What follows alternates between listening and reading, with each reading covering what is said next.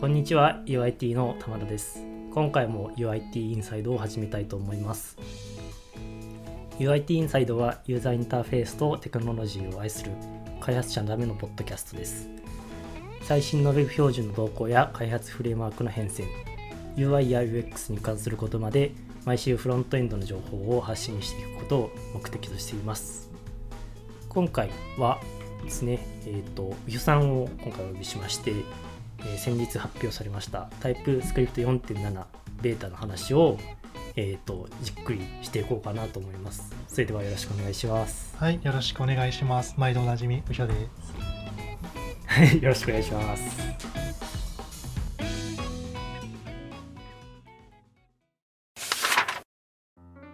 早速話をしていこうと思います。で、えっ、ー、と、タイプスクリプトなんですけれども、ちょうど、えっ、ー、と4月の8日にですね、えっ、ー、とアナウンシングタイプスクリプト4.7ベータというブログが出ました。で、まあそこに書いてあることを今回はまあ順に追っていこうかなと思うんですけれども、ただちょっと量が1回の収録でやるには多すぎるかなっていう感じがしていまして、で、まあここの2人でこうなんか興味のありそうなところをピックアップしていくっていう形でしていこうかなと思っています。じゃあ私からピックアップしてもいいですかね。はい、えー、何でも聞いてください。お 頼もしい。何でも聞きます。ではえー、っとじゃあもう一番目からいきます。えー、っと ECMAScript モジュールサポート in Node.js からはい。はい。これは結構待ち望まれていたやつですね人々から。そうですねついにですはい。一回タイプスクリプト4.5とかその辺で一回ベータに入った気がするんですけどちょっとまだ不安定だということで外されてしまってそれが今度こそ2度目の挑戦という感じですね。なるほどなるほど。そうですよね。ついに来たっていうことはもう安心して使っていきたい。そうですね。今度はちゃんとリリースされてくれるんじゃないかなというふうに期待していますこれの内容について私からちょっとご説明した方がいいですかね？はいお願いします。はい。これタイプスクリプトの ESM エクマスクリプトモジュールサポートってよく言われるんですけども、まあ、実は Node.js 向けのエクマスクリプトモジュールサポートだっていうことは一つ押さえておいていただきたいポイントかなというふうに思います。はい、うん、というのも Node.js の方で ECMAScript モジュールのサポートが入ったのって確か Node.js12 とかそのあたりなんですよね。いわゆる Webpack とかでインポートエクスポートが結構昔から使われていたのに比べると、まあ、Node.js の方でネイティブのサポートの方が入ったのが結構最近だというふうにそういう事情がありました。で、Node.js の ECMAScript サポートで何が特徴かというと、パッケージ JSON のタイプにモジュールと書いたら、えっ、ー、と、まあ、ECMAScript モジュールのセマンティクスになって、従来のリクワイアが消えて、インポート、エクスポートになるみたいな、そういった感じでしたね。あと、もう一つ大きい特徴が、パッケージの、パッケージ JSON にエクスポーツっていうのを書くことができるじゃないですか。あれによって、パッケージ名スラッシュでやった後のカスタマイゼーションが、従来ファイル名そのままだったのをもっと自由にカスタマイズできるっていうのが、Node.js の ECMAScript モジュールサポートの結構大きな特徴だというふうになっています。なので、今回 TypeScript 4.7ベータで入ったこの Node.js 向け ECMAScript モジュールサポートっていうのはざっくり言うと、その辺を TypeScript 側でも解釈できるようになりましたよっていうことなんですよね。ああ、なるほど、だからそう、TypeScript はコンパイル時にパッケージ .json のタイプなりエクスポーツなりを見に行ったりとか、そういったことをしてくれるっていうのがこれですね。なので、うん、このアナウンスメントにも書いてますけど、モジュールっていうコンパイラオプションに、ノード12とか、ノード NEXT って書くことによってこれが発動するんですね。そう。なんで Node 12かっていうと、まさに Node 12で ECMAScript モジュールのネイティブサポートが Node 側に入ったからっていうことになります。これってあれですよね、あの ES2019 とか、ああいう感じで、そのバージョンを指定するノード12とノードネクストがあってっていう感じで今のところはあれですよね Node 12と Node Next 一緒だけどまあ将来的にそのネクストって方はその新しい方に追従していくそうそうですねまさにその通りです、うん、個人的にはモジュールっていうところにノードって書くのがちょっと驚きですね。そうこれまで ES2015 とか ESNEXT が書いてたとこなのに ES とノード並列なのみたいな不思議さはちょっと。まあ確かにか今モジュールリゾリューションっていうコンパイルオプションもあったじゃないですかクラシックとかノードとか書く、はいはい、みんなノードにしてるやつはい、あっちにしなかったらなんでかなっていうのはちょっと不思議です。なんでなのかちゃんと調べてないんですけど。そうですよね。これは確かにののモジュールリゾリューションありますよね。うんうん。まあ厳密にはリゾリューション以外の部分もノード対応が入ってるからとかそんな感じかもしれないですね。ああなるほど。そうかもしれない。そう CTS と MTS っていう拡張子が新たに導入されるという件も結構知られてますね。これなんでこんなものが入るかというと、Node.js 側で CJS と MJS があるので、それに合わせてっていうことで、これも Node.js 対応の一環ですね。なんか、いきなり CTS とか出てきても、TypeScript のファイルなんかってちょっと一瞬ドキッとしますよね。まあでもこれは MJS と CJS をエクスポートするためにはファイル名で指定してあげるっていうことになりますよね。そうですね。ちなみになんか Node.js の ECMAScript 対応ってタイプスクリプトなのにインポート文に .js って書かないといけないって話あったじゃないですか。はい。あれ、実は今回のタイプスクリプトの Node.js、ECMAScript モジュール対応でも実は解消されるわけではないんで、そこはちょっと注意してくださいという、まあ、ちょっとだけ残念なお知らせがあります。うんあとは MTS とか新しいかっこいい拡張子を使ったとしても、MTS から他の MTS をインポートするときに各拡張子は MJS なんですよね、これ。あ、そうなんですか。ああ、あれですか。エクスポートした先の JS で解釈させるって考えると。そうなんですよ。そこは変わらないっていう原則がそのままあるはずなので、MJS って書かないといけなかったはずです。ああ、なるほど。そこは注意しないといけないですね。そうなんですよ。この .js って書かないといけないの結構辛いって言われるところではあるんですけど、割と本質的な辛さなので、今回どうにかなったわけではないっていうことですね。まあそうですね、個人的にはタイプモジュールをそのパッケージ JSON に指定してあげるっていうのが、まあ、できる、それができるならそれが一番いい気はしますね。そうですね、確かに確かに。あと、エクスポーツにもリクワイアとかインポートみたいなのを指定してあげる中にタイプスっていうのが入って、これも正しく解釈されるんです。これはそうですね。タイプスっていうのは、要するに型定義をどこで見ろっていうことですね。だから従来パッケージ .json のトップレベルにタイプスって書いたら、それがそのパッケージの型定義ファイルだったじゃないですか。はい。あれが、まあ、トップレベルだけじゃなくて、個々のサブインポートっていうんですかね。あれに対しても個別に型定義が指定できるようになったってことで、これ非常に嬉しさが高いですね。うん。そうですね。そうよくライブラリ作るときにトップレベルじゃなくてすらなんとかからインポートできるみたいな機能を作るじゃないですか。はい。あれは従来はなんかそのスラっていうファイル名と同じところに .ts ファイルを置く以外の方法がなくて。はいはいはい。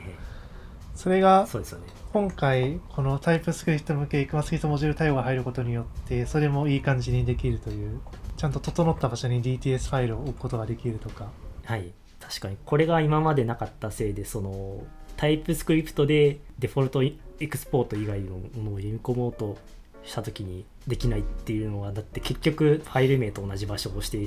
せざるを得ないっていう。そうなんですよ。うん。それは完全に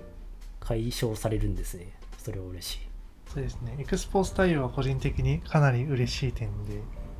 今までだと大体そのディストとか そういう指定をが入っていたのとかはついになくせそうですね。そうなんですよ。あの辺がなくなるのは結構嬉しいです。であとなんか今見てさらっと書いてあるんですけどもそのタイプスのコンディションは should always come first in エクスポーツって書いてあるので、その、なんていうんですかね、例えばインポートとかリクワイヤーみたいな指定がある中の最初に置かないといけないんですかね。そうみたいですね。注意ですね。うん、これ何なんでしょうね。普通になかったらインポートとかリクワイアを見に行ってくれるようになってるから、それを上書きするためにタイプが必要とか、そういう感じなんですかね。ちゃんと把握してないですけど。うんこれはなんでなんですかねまあでもかまあその通りにしましょうという そうですね。感じですそうするのが良さそう。あとインポーツっていうフィールドもパッケージ JSON にはあってそれにも対応って書いてますねあんまり使うこと今までなかったんですけれども、うんこれも対応されてるんですそうですね。インポートは確かに私もあんまり使ったことはないですね。うんなんか何でしたっけ？シャープみたいに書いたら、いはい。それが自分のパッケージの中では、まあ、うまいこと解決されるという。正直あんまり使ったことないです、これは。そうですね。これもまあ一応対応されているようにタイプスクリプトも解釈するようになったという。はい。ですね、とりあえずこれから先 Node.js のプロジェクトを作るときは、まあ、この設定入れとけば大体安泰っていうことになると思うのでとてもいいですね。うん、そうですね。これはもうあの積極的に使っていきたいところだと思います。はい。じゃあ次のなんかトピック。そうですね。あじゃあ新しい構文入ったのでそれいきますか。はい。この instantiation expression って書いてあるやつですね。あはいはいはい。えーっと instantiation expression ですね。はいこれ何かというとなんかジェネリック関数ってあるじゃないですか。はい。宣言されるときに角括弧 t 角括弧閉じみたいな感じで型引数があるやつですね。はいはい。それを呼び出す時の、まあ、型引数を明示する時の構文って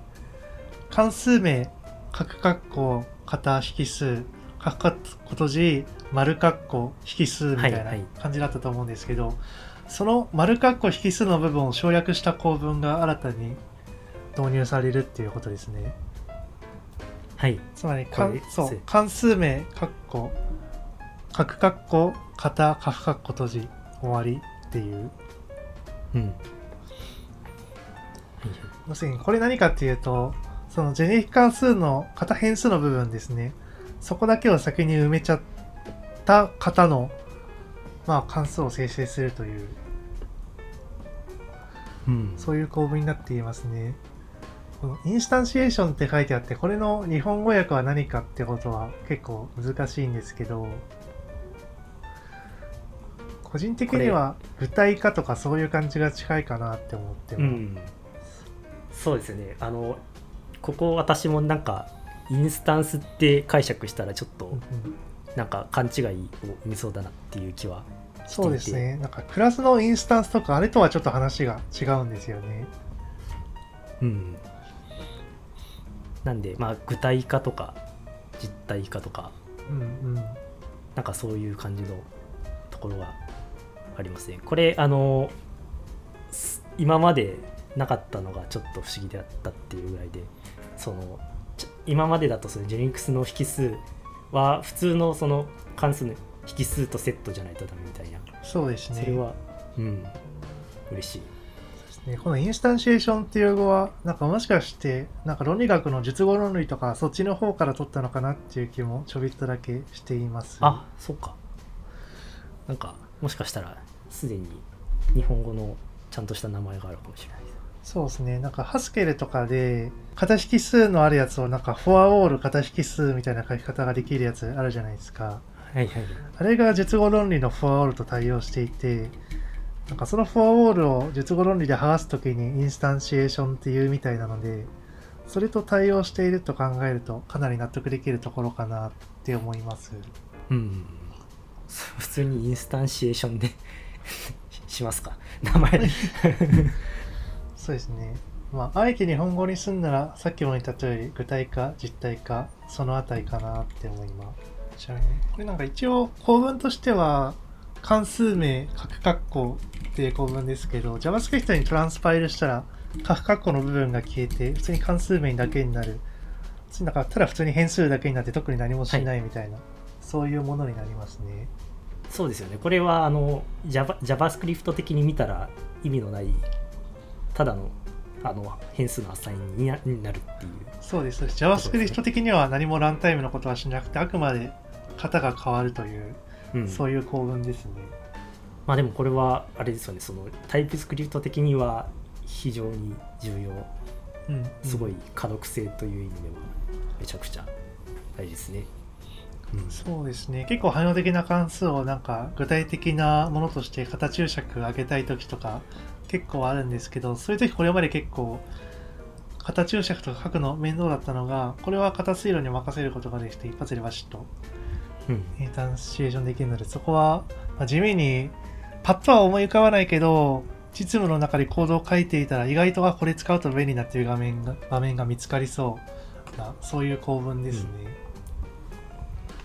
その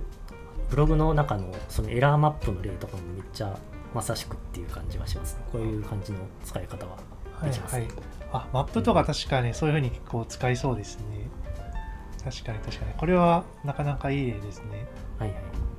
あ、 array もいけますね。あ、なるほどなるほど。はいはい。なんかいろいろ例が出てきそうですね。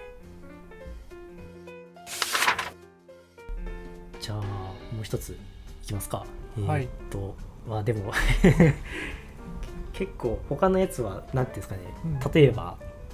computed propertyによる control flow 分析ですね。これは地味に便利なあの何をしているかっていうとあれですねそのオブジェクトとかのプロパティを参照した時にのあのなんていうんですかねこんえーっと結果をその control flow の型分析に使えるようになったっていう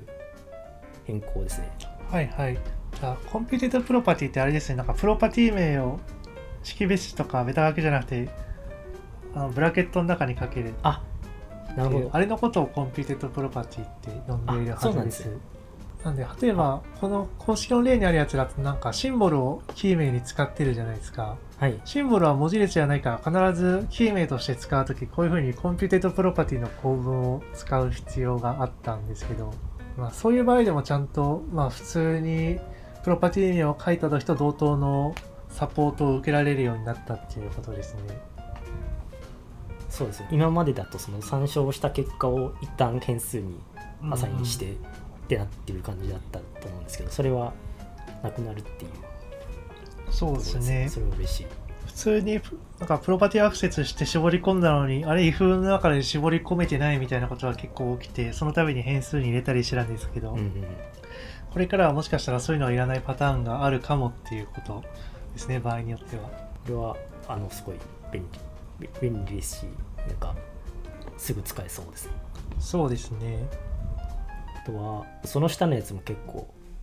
これは何をしているかっていうと、えっと、Improved Function Inference in Objects and Methods っていうことで、えっと、オブジェクトやアレイの中の、えっと、関数に対する型推論の強化っていうことですね。はいはいでちょっと口で説明するのがちょっと難しいんですけれどもその例えばそのある関数にジェネリックスが設定されていてでその型の関数の引数の中でそのジェネリックスを使っているっていうケース。でそのオブジェクトとかアレとかの関数だと引数を与えたタイミングでジェネリックスを解決していたっていうのがそれが遅延されて、えっと、そのオブジェクトやアレの中の関数が実行された時に型が評価されるっていう 説明が難しい。そうですね。要するになんか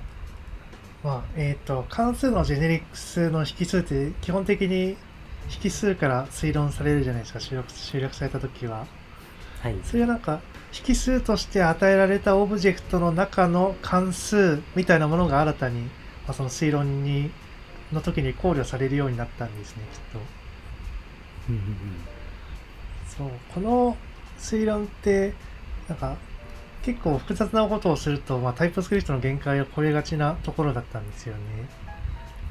よくある例だと、うん。パイプ関数とかあるじゃないですか。はい。なんかじゅこう関数を順番に適用するみたいな。あれも結はい構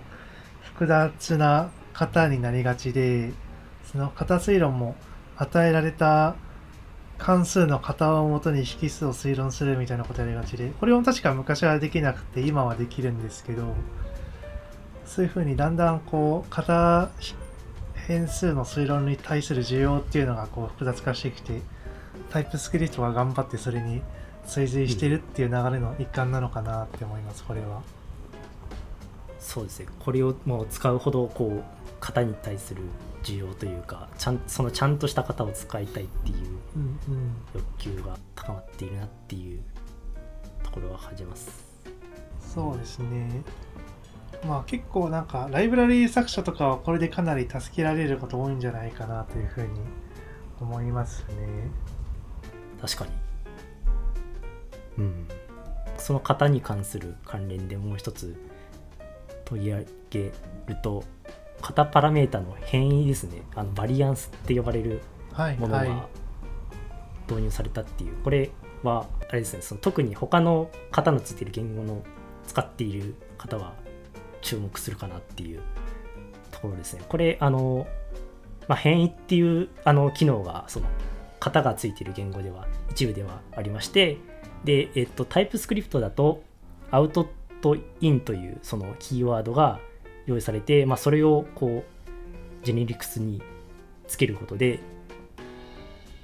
いわゆる強変とか反変とかっていうのが指定できるようになったっていう変更がありました。はい。この in とかアウトって多分 Kotlin とかでも使われてるかなと思います。自分の知る範囲だと。はいはい。これは結構待ち望んでいた人が多いんじゃないかなというふうに思いますね、ただ基本的には annotation なんですねこれわざわざこのブログ記事でも optional variance annotation つって2回も optional であることを強調していてはいはい。というのも、まあ、このインとかアウトっていう情報は基本的にまあ構造的部分型だから中中身を見てもタイプスクリプトっていうのは頑張って推論してくれていたんですけど、まあ、それを明示的に書くことができるようになったっていうことでうん。まあ簡単に言っちゃうと関数の引数の型を明示するかどうかみたいなものに近いですねこれは。書いてもいいけど書かなくてもいいという点で、うん、ああ、なるほ結構ともするとこの型引数はアウトのつもりなのに、はあ、型定義書いたらなんかインになっちゃったみたいなことをあらかじめアウトって書いておくことによって型エラーで教えてくれるという。そういった使い道が一つ考えられるかなと思います。そうですね。なんか、あの、最初一瞬見たとき、その機能としてはすごい大きな変更だなっていう思った一一方で、そのタイプスクリプトってもともとそういうの推論でやってくれるんじゃないかっていうところでちょっと疑問だったんですけれども、確かにそのおっしゃる通り、あれですね、これはアノテーションっていうのが最後の方ですかね、書いてて。で、まあ、なくても大丈夫だけれども、その可読性とか、あと速度の向上っていうところでメリットがありますよって書いていて、うんなるほどなっていうところですね。そうですね。速度の向上っていうのは、要するにこれがあると、型推論じゃなくて型検査になるんですよね。タイプする人が自ら推論してくれるんじゃなくて、すでに人間が書いたものがちゃんと守られているかどうかチェックするっていう。まあ、うん頑張って推論してもらうよりは、すでに書いたものに従って検査してもらう方が、まあ楽そうだなっていうイメージはなんとなくつかめるんじゃないかなと思います。うんそれがこの型引数のバリアンスっていうところにもやってきたというふうに理解していただけばいいかな。まあ、あとはこの推論っていうのがどうしてもうまくいかない場合もあったみたいなんですね。特にこう無限ループしてる時とかに。ああ、はいはい。なんか無限ループしてるとタイプスクリプトって型推論諦めちゃうことがあって、このバリアンスの推論に関しても確かそれは同じだったはずです。そういう場合はインとかアウトとか書くことによって、まあ、そのわざわざ無限ループを見に行かなくても、まあ、推論できるようになるので、その場合が大丈夫になるっていう、これは結構実質的な嬉しさがあるところですね。ああ、はいはいはい。あ、じゃあまあそういうその、ななんていうんですかね、ただのアノテーションっていうじゃなくて、本当にうんうん。実際に必要になるケースもあると。そうなんですよ。うんちょっと私の昔作ったライブラリでロコンっていうのがあったんですけど、実はロコンがかなり直接的にこれに音これの恩恵を受けるところで、あれもかなりなんか無限ループがバリバリある型定義なので、このバリアンスをタイプスクリプトがうまく推論してくれてなかったんですよ、これまで。だから、うんなんか実際には使われないけど内部的に存在しているプロパティみたいなのを用意して、それを使ってタイプスクリプトにバリアンスを認識してもらってたんですけど、うんうんタイプスクリプト4.7があるとそういう、まあ、ワークアラウンドは必要なくて、アウトとか書くだけで、まあ、意図通りの挙動になる。ということで、ロコンにはちょっとこの機能を使って、インとかアウトを早速書いてみたいですね。ああそうなんですね、えーじゃあそういうところでも使える私はあの個人的にはあれですねそ明示的につけつけることでこう使ってみてその型に対する明示的にこうアノテーションをつけることでもっと具体的にしていきたいっていう、はいはい。えあそうですね。型の、まあ、ドキュメンテーションとしての側面を見るのであれば、ドキュメンテーションとして書ける情報が増えるっていうのがいいところですね。ーというそうですね私もそういう意味で使っていきたい気はなるほど、なるほど。しました、あと、個人的には、結構型付け頑張ってるライブラリとかにも積極的に活用していただきたいですね。というのも、ライブラリの型定義を追ってると、すごい何重にも、なんか、エイリアスがかかってて、結局中身が何なのか全然わかんないこととかあるんですけど、うんそういう時も、とりあえずインとかアウトとか書いてあれば、その情報は出てくるはずなので、そういう意味でちょっと、まあ、ライブラリの型を読みに行く時にも、助けになるかなと思ってます。あー確かにそのドキュメントとしてのあれですね型定義ファイルうん、うん。見るっていうのはありますねそうなんですよ。なので、これは皆さん、どんどん使っていっていただきたいですね。まああれですね使う側もそうですしこう型定義を提供する側も積極的に使ってほしいところですねいや、まさにそうです。じゃあまあ他にもまだあるんですけれどもこう時間の都合上見て文章で見てもらいたいです。結構他のところも結構良さそうなところがあります。ねモジュールサフィックスとかもなんか結構あのどういう文脈で付けられたのだろうみたいな気になったりとかしますけれども、そうですね。まあ、実は、 module suffixes については私、別に記事書いてあるんで、よければそちらをご参照くださいという宣伝をね。はい。そう、ちょっとこれ、あれですねショーノートに。はい、お願いします。あ、あと、ちょっと時間の都合があると申し訳ないですけど、一つだけぜひもう一つ紹介しておきたいといどう思ったものがあって、これなんかちょこんと書かれてるけど、実はあんまり知らない人多いんじゃないかっていうのがあって、グループサーウェアオーガナイズインポーツって書いてあるやつですね。はい。これなんか VS コードでファイルを保存されるときに自動的にこうインポートをソートしたり使ってないやつを消してくれる機能あるじゃないですか。はいはい。自分かなり便利に使っていて新しいプロジェクトを作るときにはまずとりあえずその設定有効にするんですけどこれが実は強化されたよっていうのがこの話なんですよ、うん実はこれ結構まあ嬉しい人多いんじゃないかなと思ってここで紹介させてもらいたくて。はい。この、まあインポートのソートって、まあ、VS コード経由でアクティベートしますけど実はタイプスクリプトの方で実装されているものでだからこのタイプスクリプト4.7ベータのアナウンスのブログに現れているんですけどざっくり言うとインポート文たちをこう空行で分けるグループ分けすることによってそのグループの中で相当が行われるようになるよっていうのがこの変更なんですあよー。あこれまでは全て一緒くたに相当されていたんですけどなんか空行でグループを分けることによってその中でだけ相当されるようになるという。はいはいはい。これがあることによってインポートの順番が大事なんだよとかそういったユースケースにも、まあ、ある程度対応できるようになる。というのが一つ大きいですね。うんあポリフィルを一番最初にインポートするとかそういうやつ？はいはい。そうですよね。あそうこれまでそういうことをしているときはこうポリフィルが変なとこに来ちゃって壊れちゃうからこのオートインポートっていうのはなかなか使えなかったんですけどそういう時もポリフィルの下に1行開けておけばその下のグループがポリフィルより上に来ることがないんでこの自動インポートソートの恩恵を受けることができます。このインポートのソートってあんまり個人的にはタイプスクリプトの機能っていう感覚はあんまりなかったんですけれども、うんうん。うん。まあ、でも実はあるししかも今回それが強化されたっていう空行で区切るっていうのは頭いいですね。そうですね。実はこれ最初誰かのサジェッションが VS コードのリポジトリに立てられてタイプスクリプトの機能だからってことでタイプスクリプトのリポジトリにイシューが移管された後最初は空行で区切るっていうサジェスションじゃなかったんですよ。はい。なんか、コメントで次の行は相当しないでみたいな、そういうアノテーションつけられるみたいなのが最初のサジェスションだったんですけど、それはちょっといろいろ辛いよねみたいになって止まっていたところに、まあ、タイプスクリプトチームのライアンさんが、え、じゃあ空行で区切るとかどうすかみたいなことを言って、あ、いいじゃんってなって進んで、それが実装されたっていう流れなんですよ、これ。えー。だから、なんか実装してほしいけど、なんかうまく進んでない機能があるときは、なんかダイヤをポンって投げると意外と進むっていうのがタイプスクリプトはよくあることなので、その一例にもなってますね、これは。なるほどそんな裏話がですよ。なので、なんか頭のいい人は結構、なんかこうしたらいけるんじゃないっていうサジェッションをどんどん投げてもらえると、案外パッと反映されたりします、タイプスクリプトには。うんいやしかしこれいいですねはい、個人的にはこのインポートを相当してくれるやつ、かなり愛用してたので、とても嬉しいですね。そっか私今までやんで ES リントで解決してたんですけどこれははいはい。便利そうなんで、タイプスクリプトほぼほぼタイプスクリプトで書くことしかないんでそうですよねこっちにし。ちゃってもいいですね、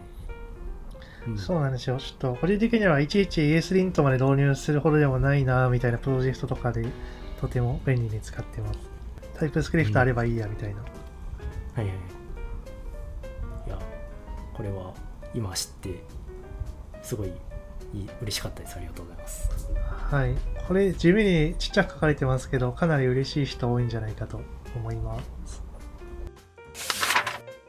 はいじゃあ結構もうこ このセクションでめっちゃもうだいぶ時間を 使ってしまったんですけれどもはい。えっと実はですね、えっと、もう一つ私話をしたいなと思ってましてほはいえっとすごいわざとらしく導入が始まったわけですけれども今回牛田さんが本を一冊書かれたということでその本についての話を今回ぜひ聞いてみたいなと思っておりますう。あ、そうなんですよ。振っていただいてありがとうございます。実はですね、え本の名前が、プロを目指す人のためのタイプスクリプト入門って言いまして、これが4月の22日発売予定になっております。はいすごいしかもこれ単調ですよそうなんですよ。一人で400ページ書きました。すごい 400ページあるんですか？そうなんですよ。すごい今日収録している今日ちょうど実物の写真が届いたの見ましたけど結構熱いですね。さすがに400ページもあると。おおすごい。これはあれですかねもうプロを目指す人のためのっていうところなんでめっちゃもう高度なところまで書かれているっていう期待してもいいんですか？そうですね。そうではあるんですけどでも一方で入門ってついてますのでちょっといわゆる型パズルとか揶揄されるようなあの辺まではちょっといけないかなっていう感じですね、ただ個人的に TypeScript を使いこなしているラインとしてなんか union 型とか literal 型あの辺がちゃんと使えることが一つのラインかなというふうに思ってますのでそのレベルまではちゃんと導きます。おおすごい。最初からそこまで導けるのであるのめちゃくちゃいいですね。そうなんですよ。もう JavaScript TypeScript 経験なしの状態からでもそこまでいけます。それはすごい。ぜひ皆さん 買ってください。はい。もう結構こだわりの一冊なので、もうぜひ皆さんお手元に取っていただきたいですね。結構、ただ構文とか説明してるだけじゃなくて、まあ、厳密さとか、ちゃんと理屈から説明するとか、その辺はかなりこだわって書いておりますので、もうぜひぜひというところです。私も届いたら早速読んでみようと思いますありがとうございます。そう、実はこの本の宣伝のブログとかもちょっと書いたんですけども、はい結構それこそ会社なんかにも置いてもらうのにもちょうどいい一冊かなというふうに思ってます。結構なんか教科書的な書き方になっている部分もありますので、会社とかでですね、タイプスクリプト教育をするときにも教科書としてとてもいいんじゃないかななんて思っています。いやもうあれですねバイブルになりそうな予感がひしひしと感じておりますいやもうそこを目指してますね。タイプスクリプトといえばこれという一冊になってほしい。うん。素晴らしい。じゃあせっかくなのであれですかね。まあこの機会にこう執筆自体の話とかもちょっと聞いてみようかなと思うんですけれども。はい。これはちなみにいつから書き始めたんですかね？えっと2019年末から書き始めたので丸2年以上ですねこれ。おすごい。そうなんですよ。なんかそう私もだいぶ昔から書いてるっていう話を聞いていていつから書いてるんだろうって気にはなってたんですけど。そうなんですよ。ツイッターアカウントとかでずっと前からもうタイプスクリプト本執筆中ってなってるけどいつまでたっても出なくてなんだこいつ詐欺かみたいな状況になっていたんですけど 2年越しになんとか出すことができたんです。いやーすごい。2年経ってるってなるとなんか途中でバージョンとかも上がったりしますよね。そうなんですよ。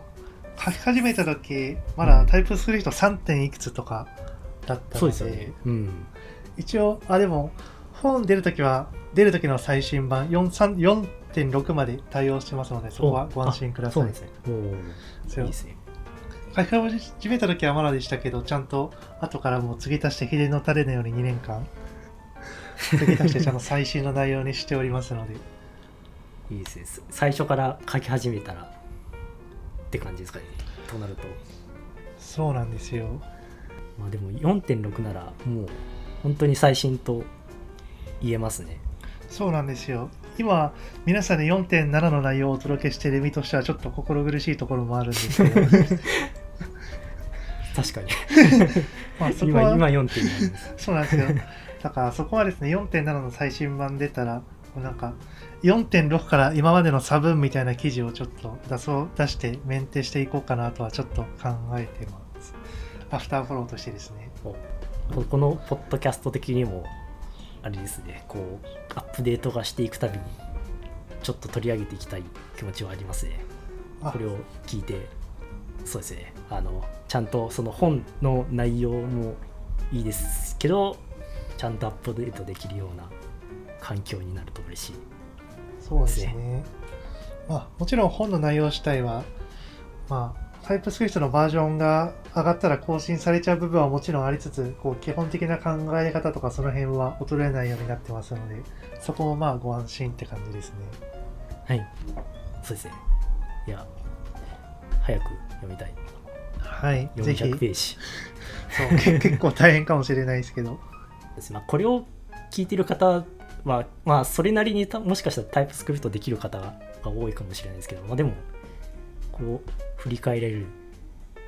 こう多分なんていうんですかね。体系的に学んタイプスクリプトをな学びましたっていう機会あんまり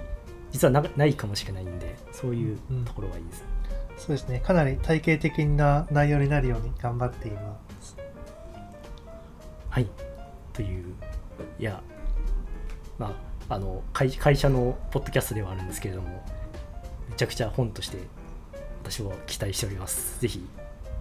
皆さん買ってください。ありがとうございます。ぜひぜひ。